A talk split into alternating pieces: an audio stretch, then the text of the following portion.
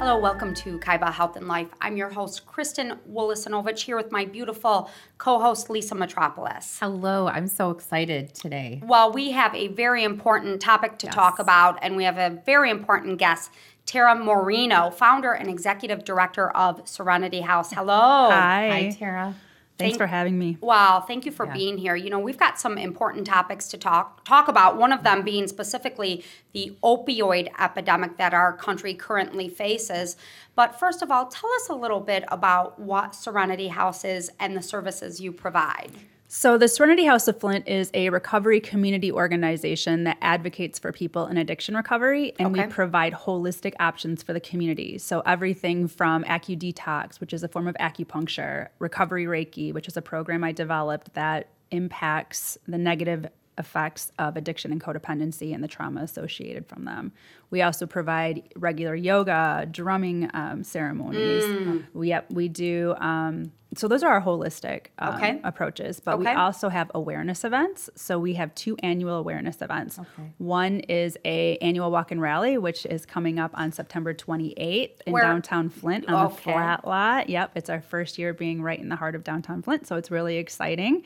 So we gather and we um, create signs. We do a 3K walk. We have a bounce house for the kids. It's a family oriented event. Mm-hmm. We have speakers. Um, wow. Councilman uh, Santino Guerra will be mm-hmm. spe- will be speaking. Um, so that's one of our annual events, and then we have another annual event called the Flint Recovery Arts and Music Show. Oh, okay. So this one is at the Masonic Temple, and we gather and we celebrate recovery through arts and music. Wonderful. I love it. It's Wonderful. amazing. And I love the holistic side. Yes.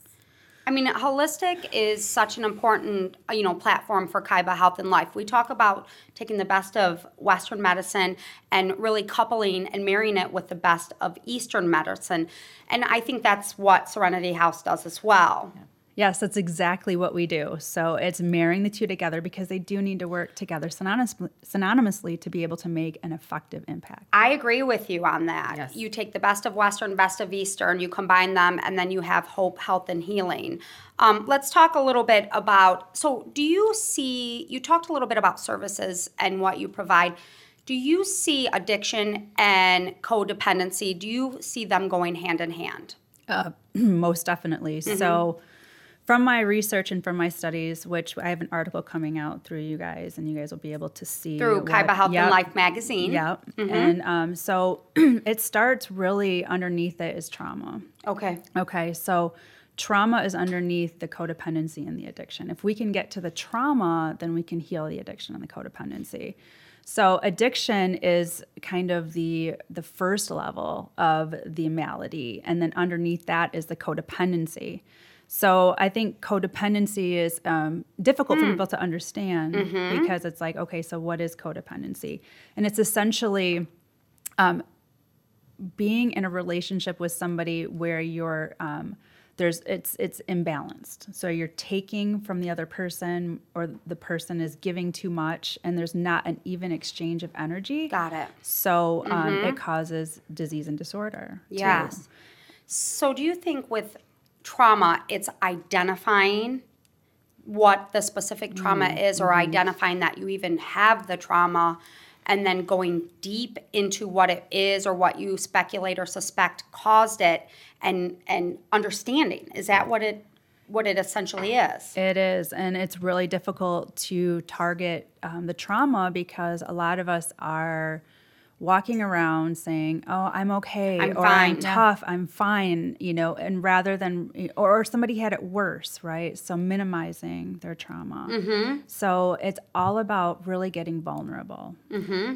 Uh, I so for codependency um, in the past, I have been in, in, in my when I was younger, I was in uh, two very uh, specific codependent relationships, um, which in itself, I was uh, in going through therapy and in counseling, they had um, defined that as almost like an addiction in itself. And one of the best ways, um, first of all, uh, for people to walk into the Serenity House or any counseling or therapy, um, my my my therapist uh, still today says the healthiest people are the people who walk through that door. Yeah. And so that always, I that's that's love- that's that the first resonates. first rule of thumb. And then also um, for codependency, it, it- tell me what you what you think. He did. Uh, he defined it as um, he said, "Look, bottom line is, Lisa, two halves do not make a whole." And so I was a half of a person, they were a half a person, but we weren't whole people unless we were together. Right. And that was very, very dangerous and unhealthy. And it took me, um, it took me, uh, you know, several years to Comprehend that, I'm sure. to get through that, to, to work through that. It took me another uh, another codependent relationship, uh, not as much, um, but then I broke that cycle, thankfully. Yes. But that's what. So d- does that make sense to you? Is that- Yes. yeah. That's definitely a textbook version of Yeah. codependency and how to heal it. Can I ask you how you were able to um, he- break it. yeah, Yes. break it and Sure. So uh, be through a lot of therapy and honestly a lot of family and friend support. I'm not I'm I'm not a big um I'm a I'm a private person. I do this for a living, but I'm very private. I had to learn to ask for help, which um which is a very difficult thing, especially for women like us. Yes, Uh, it's a very, very it's a very difficult independent. thing. And to me, that's kind of what I when Yeah. when I talk to you, Tara, and you say codependency, the first thing that popped into my head, I had to ask you off air what your definition of it was, was relying on people or asking for help when that wasn't it at all. It was getting centered within yourself and being codependent mentally and unhealthy, you know, in relationship. Not necessarily, I'm like Lisa, we're very similar in that is that we try to just do it all, Yeah. but we're when we recognize we're one person and we need a team and we need support and we need friendships and we need family and we need each other. That's when it opened up the whole new Right. world for us. Absolutely, absolutely. And I think um, that took a long time. it takes a long time and it's practice, don't you think? yes, and that's interdependence. So we want to become interdependent. I'm writing on- that down. Yes. So yeah, yeah. Elaborate on that interdependency. Versus co. Yeah. So it's knowing yourself. I mean, you have to know where your where your gifts are, where your skills are, and where the other people have their gifts and their skills, right? So knowing yourself is really one of the first prerequisites of having interdependency, right? You have to know, right? What's your lane? What do you do? What's your name? Mm-hmm. That's so, that's great. You had just um, mentioned previous to this. We were in, in our in our discussion. You said a word that resonated with me. You called it the holy no. That is a huge part of interdependency, isn't it? Because, girlfriend, tell us what that is, because we The all holy need no. to hear this. So, you know, I've been um, working on boundaries. So that's part of healing codependency. It's saying no. And there's the holy no. So that's that no where you can stand in your power and not let the guilt of not saying yes to whatever this is, what- whatever you're dealing with. It's standing definite, definite, uh, in your power. Okay. Right? Just Yes. standing in your power and saying no. Like a, we call that, you say a holy no, I say a hard no. Is that a hard no? Yeah. a Yes. hard no. From, and coming from a place of love, right? And not a place of fear. Yes. Okay, so there's one way, so I'm learning that with the kids, right? Because we look at parents nowadays and we think we have to alpha parent these kids, right? Which means doing everything and putting everything in front of them. And what I have learned is when I started saying no, I felt massive guilt and fear. So it came across very incorrectly to them. So what I've tried to do now is um, sort of shift a, a bit and where the no comes from love, but helping them find solutions to get what they want without me always providing it. Because we say we're not going to be here forever. We have to provide. I mean, we have to create these independent thinkers, Right. these kids that are out there doing it for themselves. And I think we've created this massive codependent generation who don't know adversity and have zero coping skills. Okay, I got it out. Go ahead, respond to that, girl. so right. I'm telling you what we mm. with our children, we've ignored their own internal guidance systems. And we want to macro, uh, micromanage them, uh, and it's yeah. we steal their creativity and their spirit. Yes. And I tell you, that's something that I've been, because I feel where I'm breaking the cycle. I had a parent who micromanaged everything Mm-hmm. I did. And I am now with my girls, I micromanaged when they were younger because I didn't know how to parent. I didn't know any other way. And when I started to learn and know, and they started reacting to me like I used to react to my own, then I knew, uh uh there Shut has to be a change. That's when the holy no came into play. Right. Yes. And it's recognizing it. So let's talk a little bit about this uh, something that we're very passionate about, and we're very passionate about helping to eradicate, and that's our opioid epidemic that we currently face here within the United States. Give us some give us some staggering data on that. So we're losing from overdose about 200 people a day. Mm. So with this many people, it has now surpassed um, accidental death from car accident. Wow, Yeah. So um, it's a 500. What is it? 500% increase since um, I think you, two, 2012. Oh my gosh. So it's Oh my goodness. and it's getting worse. So according to the Genesee County Prevention Health Coalition, the numbers are going up in Genesee County. They are not going down. They're not. They're not declining. So I believe there is a class action lawsuit currently within the city of Flint against the pharmaceuticals, correct? Yes. Or the opioid crisis that we are currently facing, specifically not in our country, but in Flint, Michigan. Yep. So um, Mayor Karen, Karen Weaver had a town hall, opioid town hall meeting last week, which much of my team was there, and the other treatment providers in the area and prevention providers. Okay. So um, essentially, they're going to do a class action lawsuit, um, and we're going to see where it goes. Okay. So, so and if so, um, Oklahoma just had a um, lawsuit. Um, I think it was like five hundred uh, million dollars. Wow. Oh well. Yeah. Well, I will tell you, I just looked at um, some of the numbers they listed by state by number one through number 50, and Michigan is number 14 within the 50 states. So we definitely, it's, and we look at it within the United States. I mean, from a global standpoint, un- the United States consumes probably 98% of the pharmaceutical business. Eighty percent. 80%. Eighty percent of of all of the pills that are made, the United States receives eighty percent of them. And I think it's in the 90 percentile for antidepressants. Wow. So that's just speaks volumes to our lack of coping skills. Right, yeah. Our lack, and we talk all the time about generational or our ancestors who had it right